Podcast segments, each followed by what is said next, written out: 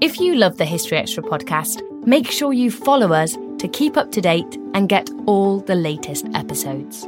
Thanks for your support, and I do hope you enjoy this episode. This episode is brought to you by Indeed. We're driven by the search for better, but when it comes to hiring, the best way to search for a candidate isn't to search at all. Don't search, match with Indeed. Use Indeed for scheduling, screening, and messaging so you can connect with candidates faster. And listeners of this show will get a $75 sponsored job credit to get your jobs more visibility at Indeed.com slash History Extra. Just go to Indeed.com slash History Extra right now and support our show by saying you heard about Indeed on this podcast. Terms and conditions apply. Need to hire? You need Indeed.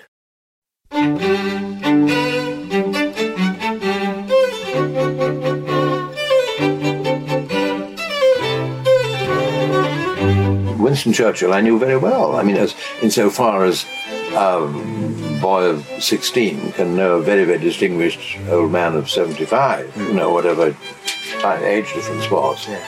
Um, but I, we saw actually quite a lot of him. That was John Julius Norwich reminiscing about his earlier life.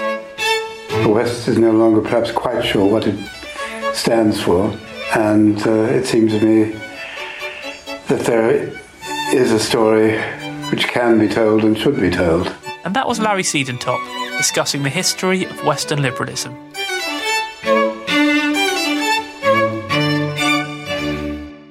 Hello, and welcome to the History Extra podcast. My name is Rob Attar, and I'm the editor of BBC History magazine, which is the UK's best selling history magazine. You can find us in all good newsagents, or you can take out a subscription from anywhere in the world. See historyextra.com forward slash subscribe hyphen today for subscription deals. Plus, we have digital editions for the iPad, the Kindle, the Kindle Fire, Google Play, and Zinio. For details of all of these, please head to historyextra.com forward slash digital. And I should add that we've also recently launched on Kobo. You'll find us under the e-magazines section on kobo.com. A silent film star, renowned intellectual, host and celebrity, and the wife of the Secretary of State for War, Lady Diana Cooper lived a fascinating life, encountering many of the leading figures of her age. She also wrote an extensive series of letters to her son, the historian John Julius Norwich, detailing her experiences. Following the publication of a set of these letters, covering the years 1939 to 1952, our reviews editor Matt Elton met up with John Julius to explore what they reveal about a largely vanished world. Well, I had all these letters from my mother, which she had uh, been very, very careful and never stopped reminding me to keep my letters, keep my letters, keep my letters, you know. So, I, I mean, it, as a child in the war, it's not terribly easy to do that. And I have to say that one or two little files went astray. Okay, yes. But I think I probably got about 90%. Uh, which this is only a tiny percentage. Wow. Because, I mean, there's much, much more.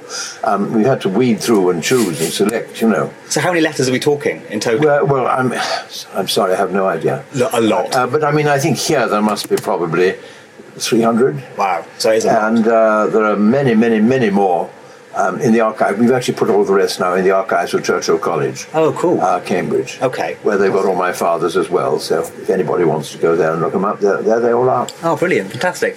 And for people that might not know, um, could you talk through your mother and your father and their roles before, I suppose, the war? Certainly. Uh, well, my mother, as she said, had always been a celebrity. In those days, there were no such things as sort of film stars and things. Uh, but she was, the point about her really was that she was very, very beautiful. She was a knockout, and she had a character to match. So she got always got a lot of publicity in the social columns and that sort of thing. Uh, she was generally thought to be uh, the youngest daughter of the Duke of Rutland. In fact, she wasn't. She was the daughter of a lovely, much more interesting figure called Harry Cust, who had a long affair with my grandmother, and, and whom it is said might be the grandfather of Mrs. Thatcher. Really? So maybe I'm Mrs. Thatcher's first cousin. Okay. I've never dared ask the family for a DNA, but it was, but uh, it could be. Anyway, uh, she then um, she grew up. She was born in 1892, so she grew up really. I mean, when the war broke out, 1814, she was what? 1914. I mean, she was what? 22. And all the young men went off to war, and very, very nearly all the young men got killed. Uh, she fell in love with my father, whom her parents thought most unsuitable. His father had started life as a doctor in Norwich, and he had no money at all, and no birth or breeding or whatever it's called in those days. But she loved him, and uh, then and, and it, it was shared by really good luck that um, he survived. He really only survived because in 1912 he had joined the Foreign Service. And uh, the Foreign Service, that meant that um, he was what was called a reserve profession. They needed him in London to run the Foreign Service, as it were. And so uh, it was only in 1916 when Mr. Asquith was succeeded by Lloyd George. And by this time, there were practically no young officers left. They were all of them dead. My mother told me once that at the end of 1916, every man she had ever danced with was dead. I mean, God, it's a thing, we, we, can't have this, we can't begin to imagine what it must have been like. No, no. Everybody was dead. Uh, and my father, uh, in 1916, at last was allowed to join up because he was feeling pretty bad about it. All his friends going off and him just staying in a nice home, you know, having all the girls. But uh, uh, eventually he was allowed to go and he went. But he didn't get to the front until I think January 1918. So he only had 10 months of it, during which he won himself a DSO, and I mean, he did Yeah. extremely well. But I mean, if he had been there for four years, I wouldn't be here talking to you now. I know. No doubt at all. He'd been killed like everybody else. Anyway, there it was. He was by that time just about the only one left. My mm, grandmother was still perfectly furious. I mean, she thought that the Prince of Wales was very nearly good enough for her beloved daughter. You know. But anyway, she had to bite on the bullet and accept this extremely um, unwelcome son-in-law, which he really was. And she was beastly to him too. She was not a nice woman at all. Uh, anyway, there it was. And then my mother, very, uh, very soon after uh, their marriage, they married in 1919. In 1922, I think, she became, to her enormous surprise and the considerable disapproval of most of her parents' generation, a film star. Yes, yes. And she became a film. She made two films, in, in, in both of which she starred. Silent, of course. The one was in colour, rather surprisingly. Very, I've seen it. I mean, it's a very primitive sort of colour, Oh, okay. but it's in colour. All right. And uh, one of them, in which he played Queen Elizabeth, was called The Virgin Queen, uh, has disappeared without trace. Uh, the other one, called the, the Glorious Adventure, is a marvellous bit of romantic kitsch set in the time of the Fire of London. Okay. They did actually rather well. And um, that was a great success. Uh, but, uh, but, uh, what really made it successful was that it caught the imagination or the eye of the greatest international producer of the day, who was called Max Reinhardt. So, how old were you at the period when these letters in this book? I was nine. You were nine. Okay. And uh, when they start, and I was about 20 when they finish. And um, So it covers a whole whole range of time. So it covers quite a long time, including what was a very exciting time, particularly for my parents, which was the war. yes. And I was evacuated uh, to America and Canada in June 1940, when being, what, 10 years old. And um, I was evacuated because my, mother, my father was a cabinet minister who had resigned from Neville Chamberlain's government at the time of the Munich Agreement because he desperately disapproved of doing the deal with Hitler. He knew that Hitler was undoable de- with deals with, you know. And um, my mother had this idea. What you have to remember, which I think is very hard for all of us to realize today, in the summer of 1940, the question was not, is Hitler going to invade? It is, when is the invasion going to be? Right. I mean, is it next week or is it the week after? I mean, we, it was actually like that. Yeah. You know. And my mother had this sort of nightmare that I would be seized by the invading Germans and held as a sort of hostage for my father's good behavior. Because my father was on the blacklist. He was hmm. number three on the blacklist. Wow, that's after incredible. Winston Churchill and Eden. And she was, had this sort of horror that I'd be held and Yeah. had my fingernails torn out or something. Uh, and anyway, so I was sent off to America, and she, of course, stayed. My father was uh, Minister of Information, so she, she and he stayed in London all through the Blitz. And she wrote to me every day from the Blitz, and, and, and there's a lot of marvellous stuff, sort of Blitz It's work. amazing, the letters. They're in there. amazing. I mean, they are extraordinary. I know. And um, so she wrote to me every night. And then uh, after the Blitz was over in 1941, I was still in America. Um, my father was sent to do a report on the defences in the Far East, which, as we now know, were practically non-existent. There's some incredible characters in the book as well, some really famous Yes. people. Do you remember kind of meeting any of these famous people? Oh, I met all of them. Um, Winston Churchill, I knew very well. I mean, as insofar as a boy of 16 can know a very, very distinguished old man of 75, you know, whatever age difference was. Yeah. Um, but I, we saw actually quite a lot of him. Uh, not so much during the war, but after the war, um, in 1947, 48, well, the end of 48, because what happened was my father was, he was sent to Algiers in, in 1944 to be a personal, to be the, uh, Churchill's personal representative General de Gaulle. And the Free French were in Algiers, that was their base. But by this time, everybody knew that uh, we were winning the war, and it was only a question of months before Paris was liberated. And the deal was that when Paris was liberated, my father would go in as, as the first post war ambassador, which he did. He went in, uh, Paris was liberated, I think, on the 29th of August, and on about mid September, my parents arrived.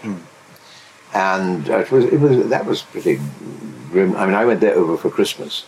And that was pretty grim too in the, fir- in the first thing, because it was the coldest winter Paris has had for 50 years, and nobody had any fuel or heating.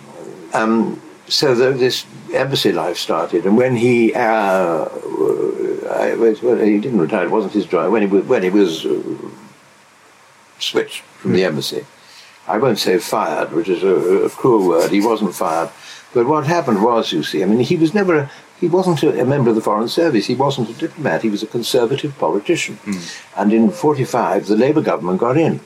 And we thought, well, that's it. I mean, we're going to be out on our ears Yeah. as of next week. But fortunately, Ernie Bevin, who was a lovely ex-miner and the, and the foreign secretary, who everybody loved, huge hulking man, he looked like Stonehenge. Uh, but he absolutely loved my mother, and he was coming over almost every week for the Foreign Ministers' Conference, which was preparing the great peace conference for the following year. And um, my mother always gave him a wonderful time. And so uh, he kept them on until the end of 1947 Okay. uh, which happened to be the exact moment I joined the Navy to do my national service. And uh, after that, my father had a great friend in the shape of Sir Alexander Korda, who was the uh, uh, film producer, Hungarian, um, and the head of the British Film Producers Association. And he had this idea that, the, that uh, my father should go out to the Venice Film Festival every year and represent the British film industry. My father had never taken a photograph in his life. He didn't know which end of a camera was which. But that didn't matter. I mean, the idea was to represent it and give dinner parties and, you know, be, be nice to people and make a bit of a show. So uh, that's what happened for about four years running. And it fortunately happened at the beginning of September, which was my holidays. So I would go too. That's when I got first got to fell in love with Venice. And um, during that time, uh, the Churchills were always, they used to go to the Lido for two weeks every summer. Okay. And Winston adored the cinema, absolutely loved it, and uh, cried buckets at every film. Oh, wow. Always. Uh, there's a letter somewhere here where my mother says towards the beginning of the war, they go and stay the weekend with the Churchills at this house they lived in in the war, Ditchley in Oxfordshire. And he said, we had films in the evening, two dramas and a comedy. Winston cried at all of them, including the comedy. That's amazing. and uh, yeah, he was a great crier. And uh, and and we used to go to the movies together, my parents and the two Churchills and me. So occasionally I found myself actually sort of sitting next to him and heard the perpetual sobs. and he kept he keep up a running commentary. I remember um, there was one terribly sad film we saw about Irish Irish tinkers, Irish gypsies wandering around, and from time to time you heard. poor people, poor, poor people. And on one occasion, I remember poor horse. Poor horse. That's Poor amazing. horse. yeah. And at the end, at the end, he said to, him, to himself, not to me, to anybody, but just like, muttering to himself, "Ah, jealousy, jealousy, most barren of all vices." Amazing. I remember him hearing him say that. Fantastic. And uh, so I was very lucky. I mean, my, my parents knew all these very distinguished people. And because I was around, I knew them too. Hmm. I mean, that's a really nice thing about the letters is that there's a real sense of your mother coming through as a personality and as a person. Yes. Well, I mean, she did have a very strong character, and she was, as I think the letters show, she was the most terrific fun. Hmm. She was marvellous fun to be with. She liked to make things hum. Yes, you know. yes. I mean, it's so And she was, a, so she was a wonderful mum. Hmm. Uh, because, I mean, she adored me for the very good reason that she'd had to wait six, uh, she'd had to wait ten years before I was born, and, she, and had been told that she could never have children. And then suddenly I popped out to everybody's great surprise. And um, so I was an only child and the last unexpected one. So uh, um, she had, you know, she gave me an enormous amount of her time. It was she who taught me to read. I could read by the time I was four. Uh, well, I could read when I was four, perhaps not by the time. Uh, uh, I used to clamber into her bed every morning, and we'd have reading lessons and arithmetic lessons and geography lessons and every sort of lesson. And uh, and she used to take me out on. She always had a, a, this, this cream convertible car, which was always open, except when it was absolutely pelting with rain. She always kept it open. And we used to go in the afternoon. She would take me out, and we used to do really exciting things like chasing fire engines. See a really good fire at the end of it, you know, things like that. You Yeah. know. That's something I was going to ask you actually. To what extent do these letters offer an insight into a world that doesn't exist anymore? Oh, I think enormously. I mean, this is a completely, completely different world that I grew up in. A world where you, you had perhaps a staff of six or seven servants. You know, I mean, that in itself was a thing. And uh, my mum had a nightmare time with with all that because, you know, there's, there's nothing better than a good one, nothing worse than a bad one. Uh, you just undo all the damage they've done all the time. And, and uh, but in those days, of course, you see, there were no, labour-saving things. There were no washing up machines. There were no dishwashers. There were no well, there were very primitive vacuum cleaners, but they weren't up to much. Um, and you just, you know, just to get around, you, you, you needed, if you were living in a fair-sized house, it just didn't run itself. No. Uh, and also, I mean, there was, in those days, of course, there was a huge um, well of, of, of, of labour, uh, and people needed jobs. And I, in, in the before the time we're talking about now, I think in 1910 or sometime like that, I remember reading that 90 percent of uh, of um, people in London were in some sort of domestic employment.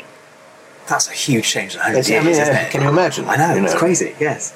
Um, the book ends in 1952. Why did you decide to, to stop at that point? Well, it was a watershed in my life, really, because um, I got married. Um, I joined the foreign. I joined the foreign service. I started living in London. I mean, for a long time there were no more letters much because I would speak to my mother if anything on the on the. T- I mean, she was living in France still, but um, we would talk on the telephone, you know, and and. Um, uh, there, there weren't at that time anything like so many more, so many letters. When I went to Belgrade and subsequently Beirut uh, in the Foreign Service, then the letters sort of started up again. But at that time there were relatively few. Besides which, uh, the book was already too long, and I thought, you know, we've got to stop somewhere. it's incredible, And yes. this seemed a good moment to stop. Yes, Yeah, yes. you know. Had you looked at the letters much before? No, no you looked never, I'd never looked at them s- bet- between the day I first received them and between the day we started? Wow, editing this that's amazing. two years ago. Were there any letters that particularly stood out as favourites of yours, looking back at them? Well, there's one. There's that one marvelous letter when they go and have lunch with the king and queen, um, which is, a, I think, a lovely bit of sustained description and extremely funny, and very typical of my mother, who's enormously observant about those sort of things. I mean, we haven't talked about your father really in all No. this. Well, I mean, he played a, uh, he plays a, a bigger part in that book than one realizes because he's he's always there in the background, you know.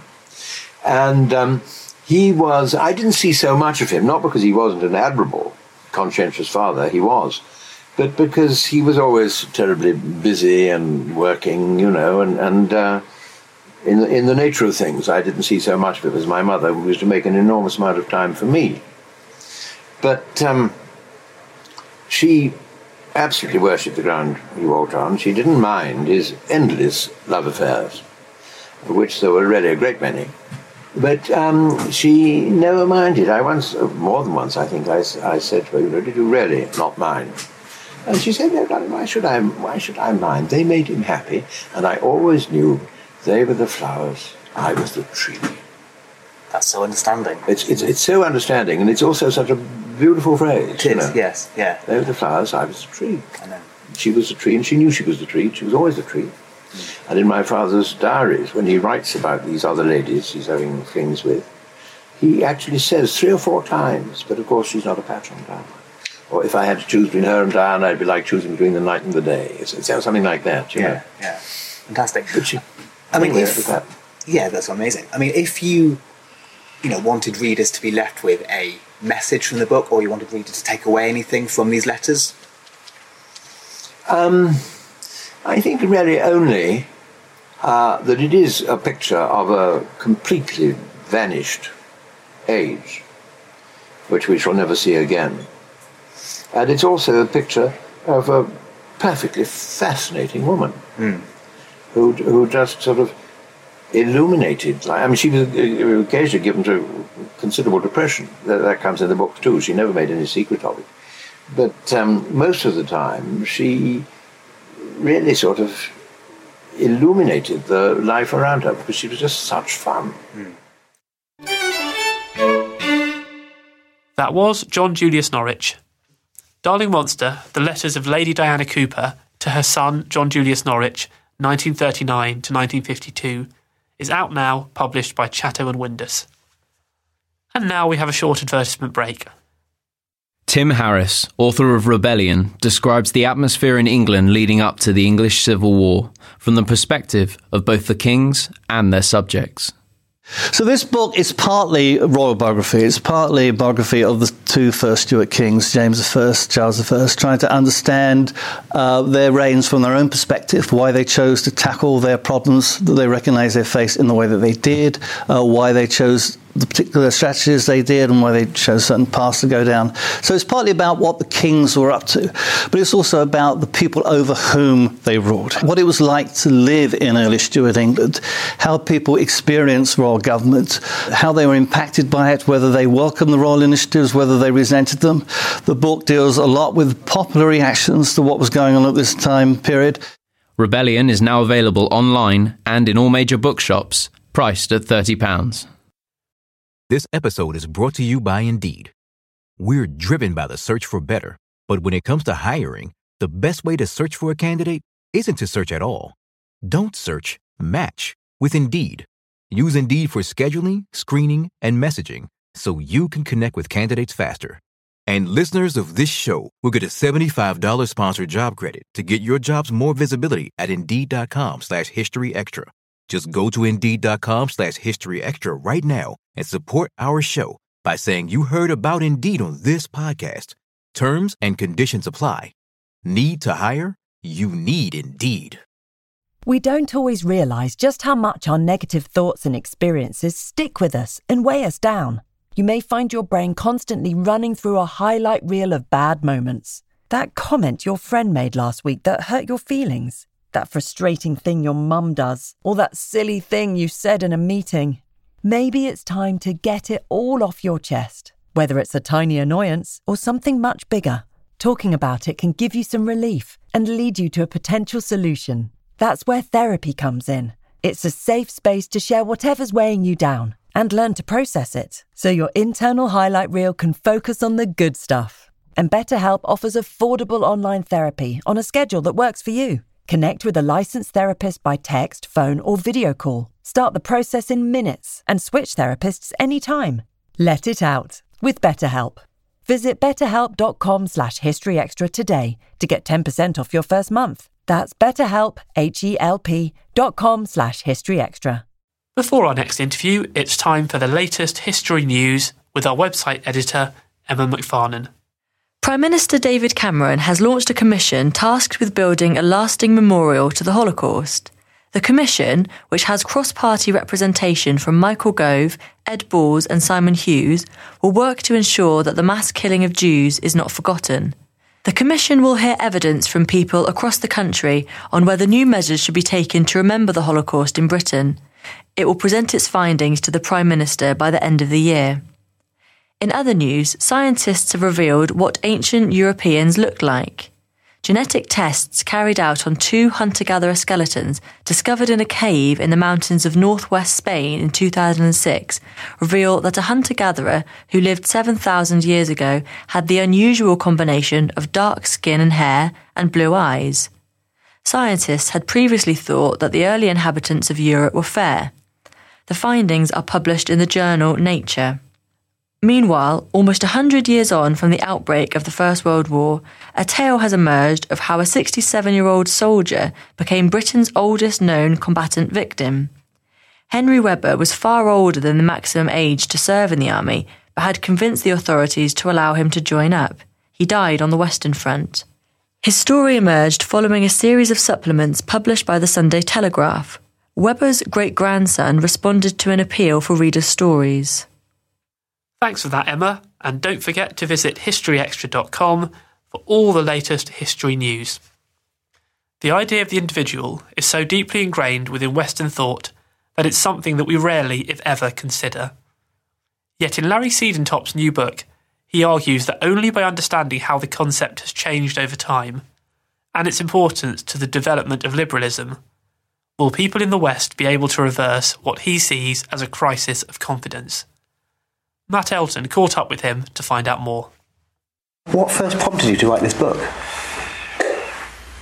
I think what seems to me to be a crisis of confidence in the West, uh, uh, kind of demoralizing, which is progressive and is, has many sources, I'm sure. Um, e- economic decline in relation to some other parts of the world.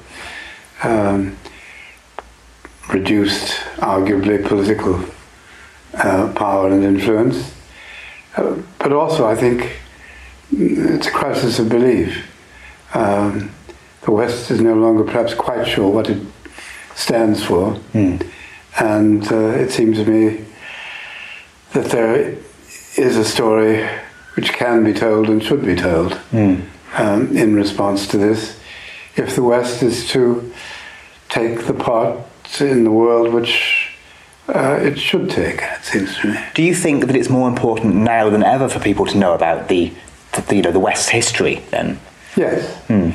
uh, because what's happened is that the word and the idea, which seems to me to be central and distinctive uh, in Western history, liberal, mm.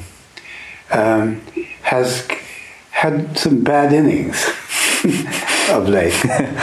uh, on the continent of Europe, it has become um, more dismissed more or less as market economics. French would call it Anglo-American economics, mm. um, which is a kind of reduction of yes. liberalism, as I understand it. And in the and in the United States, more recently, liberal has ceased to be, has become a kind of pejorative, um, and it's associated with left wingery, even perhaps with a touch of Marxism, or, uh, and that seems to me to run against, you know, the central story of American social and political development. What do we talk about first of all for listeners who perhaps are a bit unclear? Um, when we talk about liberalism, what do we mean in this context? Well, the central value, the central principle and goal of liberalism is, I think, encapsulated in the phrase equal liberty. And equal liberty, when applied to society and government, has very important uh, implications. It implies that there's a, a sphere in which individuals, uh, if at all possible, should be left to govern themselves. Mm. So the first thing to notice about liberalism, in contrast to a lot of the uh, popular usage of the term these days is that it, it isn't just a, a free for all, it isn't a, a, a, matter of not believing anything. Mm. And uh, a liberal society is one in which individuals are encouraged to and relied upon to you know, to govern themselves according to certain principles. I see. So it doesn't mean the absence of principles, it's a specific set of principles. Yes. Yes, fantastic. Um, and of course, we're here to talk about the history of those principles. Um, how, how free um, were the societies in ancient Greece and Rome? Some were free and others were not. Yes. Freedom was not, as you, if you like, a, a moral principle in ancient Greece and Rome, though late Roman society, perhaps some qualification is needed. But to be free was to be a citizen and to enjoy a superior social status. Mm. And uh, it was not something that applied to all equally. No. I mean, that's fascinating in the book. I, I didn't realise the extent to which being rational was a status only bestowed on some parts of society, some members of society. Um, how did that affect how the society was made up? Well, it was certainly true of uh, Greece and Rome, but I think if you look across the world and broadly, most societies have been organized in such a way that the family is the, uh, as it were, the crucial social uh, inst- institution. And whether family, whether it's smaller or larger, a clan or a tribe or a caste, and I think what is distinctive about the West, as we as we know it, is that the fundamental social unit has ceased to be the family and mm. become the individual.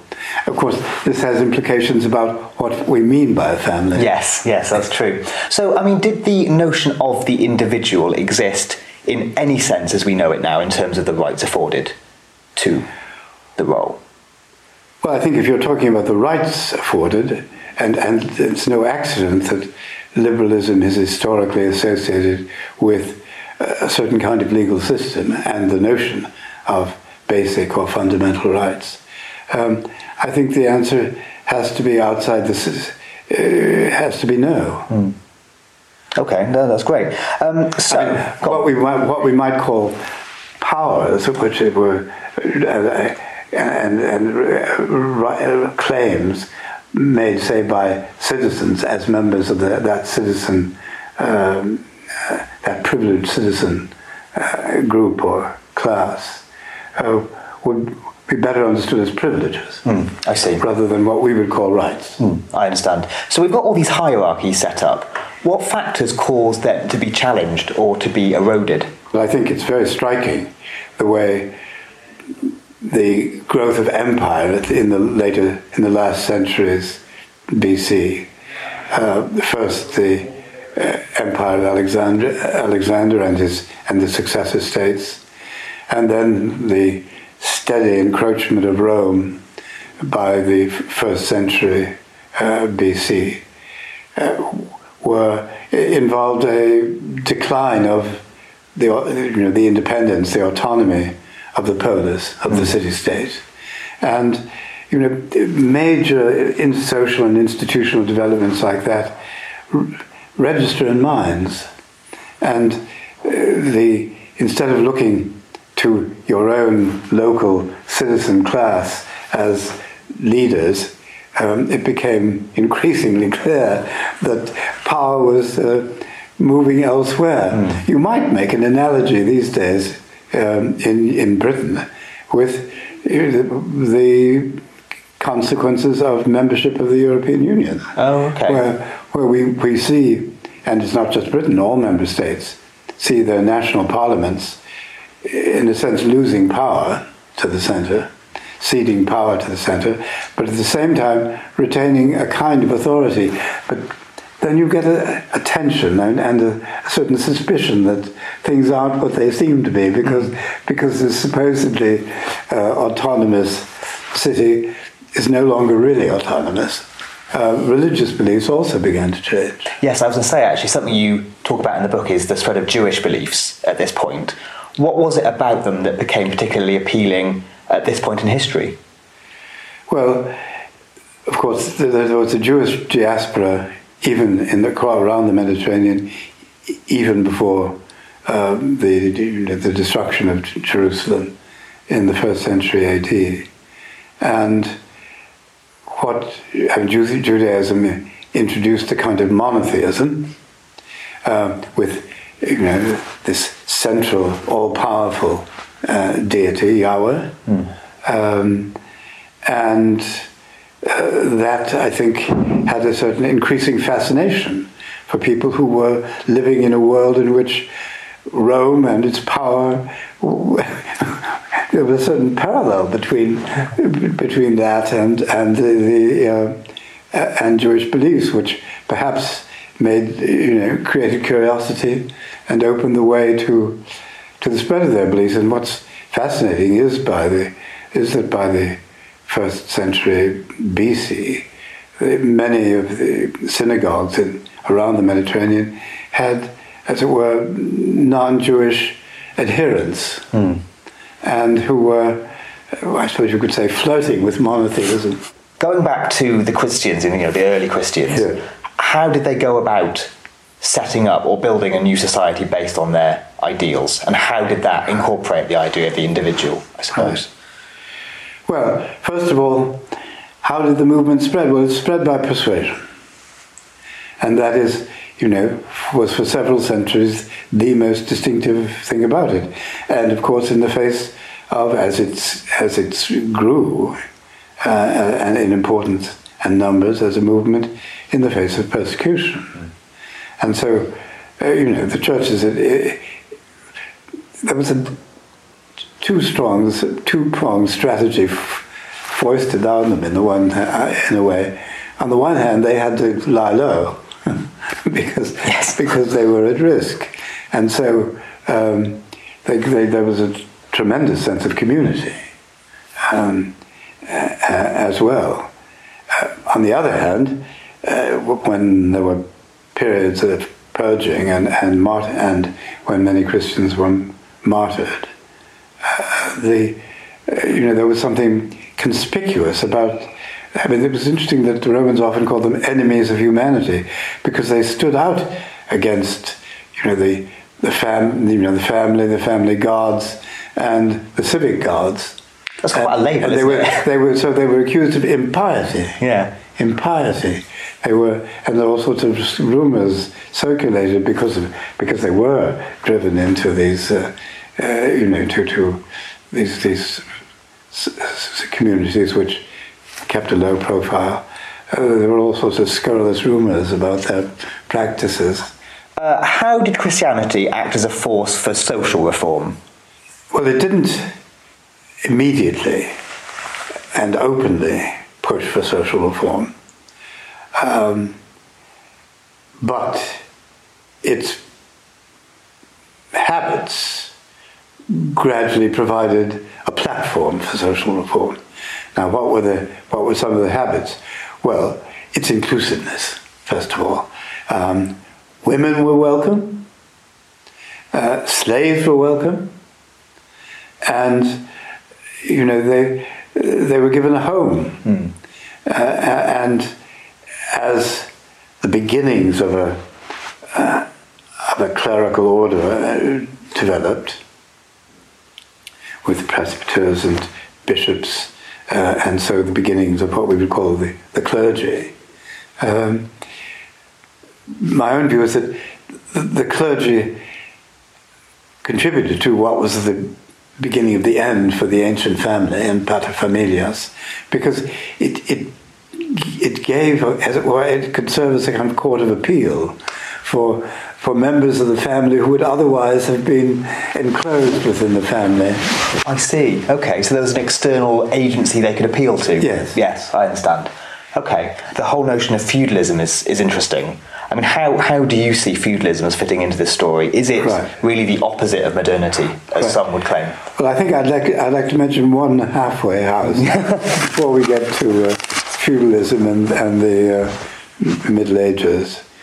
Uh, and that is the Carolingian period, when, when I think you find very clearly two visions of social and, and of a rightly organized society and government of social and political order coexisting.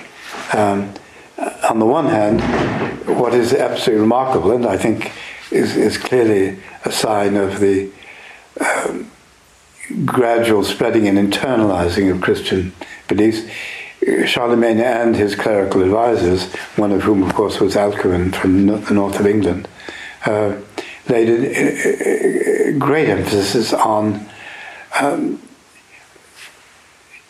oaths being sworn in order to establish a moral uh, obligation, a moral bond between rulers and ruled. I see. And so you get this uh, something that would I think been inconceivable in, in the ancient world, um, where there were so many, where women and, and slaves were, uh, as it were, permanently uh, inferior. You get Charlemagne requiring oaths from his uh, from his, his subjects, asking for oaths for his from his uh, subjects, almost irrespective of status and gender.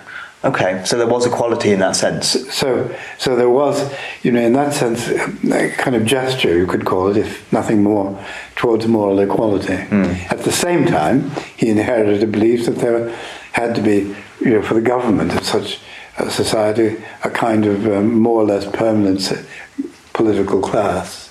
Okay. Uh, and, and, so you get these things coexisting, and uh, it's it's a fascinating. That is interesting. That it's so far in one direction, but then not quite. Yes. yeah, it's interesting. So then, of course, we do move into feudalism yes. eventually. Yes. Um, how, and, how and what did well, and here I think the response to the, the response of the church and the higher clergy who'd been there had been great emphasis in the Carolingian period on educating and improving uh, the, the, the, the, clergy. Their response to the collapse of the uh, Carolingian Empire was that they became terrified of not only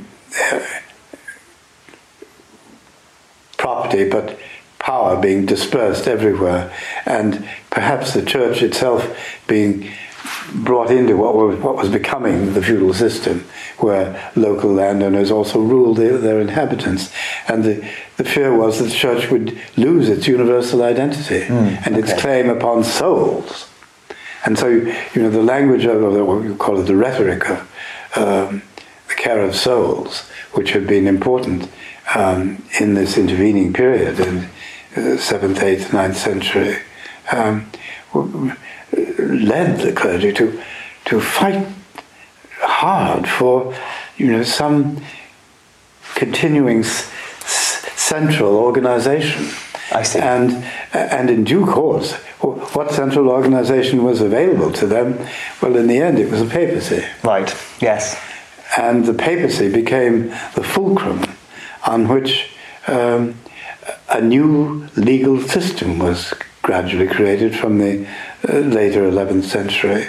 And this is a system which did, in due course, you know, create the notion of basic or fundamental rights. Mm. I mean, papal reform is a major player in your book. Why do you think its role has been, you know, overlooked for so long? Well, I don't think it has been overlooked for so long, but I, uh, insofar as people were impressed by the new strength and militancy of the church. But I think the, the, implica- the significance of developments in canon law, that is, the legal system which the uh, popes, starting in the second half of the 11th century and carrying on till certainly the end of the 13th or the 14th century, um, gradually created, um, this legal system it, it led to lo- lots of innovation. I mean, uh, innovation which probably wasn't imagined at the, at the outset. And but the unintended consequence of this uh, remarkable development in, within 100 or 200 years was that they took up an ancient idea of natural law, which had become important in the later period of Greek philosophy um, and been speculative, an idea that of a kind of universality, which again was perhaps related to the spread of the Roman Empire. they took up the idea of natural law, but with Christian moral intuitions, turned it steadily into a theory of natural rights. I see. Of basic or fundamental rights for individuals, for souls. I understand. So, how did the emergence of papal law lead to the emergence of nation states? I think you know, kingship had, in, in well, especially in France, um, had really declined into into into not much more than a feudal uh, naming game, and uh, kings even in Britain, even in England, and and and emperors in Germany were more and more caught up in this decentral, very decentralized uh, feudal system, and they were envious of the popes. I mean, they were jealous of this um, large scale organization, increasingly well or, or, organized, in which papal orders and papal courts were you know, sending down routes across Western Europe um, and drawing business and, and money and influence to Rome. I think they thought, why can't I do that? why can't I? Have, why can't I have something like that in my kingdom? And uh, you know, it, it provided a model. Okay. And the attraction and and you know the growth of the idea of, of a sovereign authority, which is you know, intrinsic to our idea of a state, of a nation state, um, r- turns on the equal subjection of, for want of a better word, individuals yeah. um, to, to the sovereign agency. And that equal subjection was, I think, you know, borrowed from from papal from, from canon law. I see. So, what sort of period are we talking about? This happened. Well, it was, you know, it, it, it, it was not momentary. I mean, it was a, a slow process and a very uneven process. Uh, but from the 12th to the 15th century. I see. You talk in the book about Europe's undeclared uh, civil war. What, what do you mean by this, by this term? Well, I think a number of things. As far as ideas are concerned, um, I mentioned already that liberalism seems to me have, to have been disfigured, the idea, by being on the continent associated with just market economics, and in the United States increasingly with unbelief, mm. with uh, indifference. And there is a philosophical tradition which I think has contributed to this and it is fundamental to economics as, as, a, as a discipline, and that is utilitarianism, um, which has at times, you know, led to the suggestion that the state should be uh, and that government should be neutral uh, as between uh, different beliefs.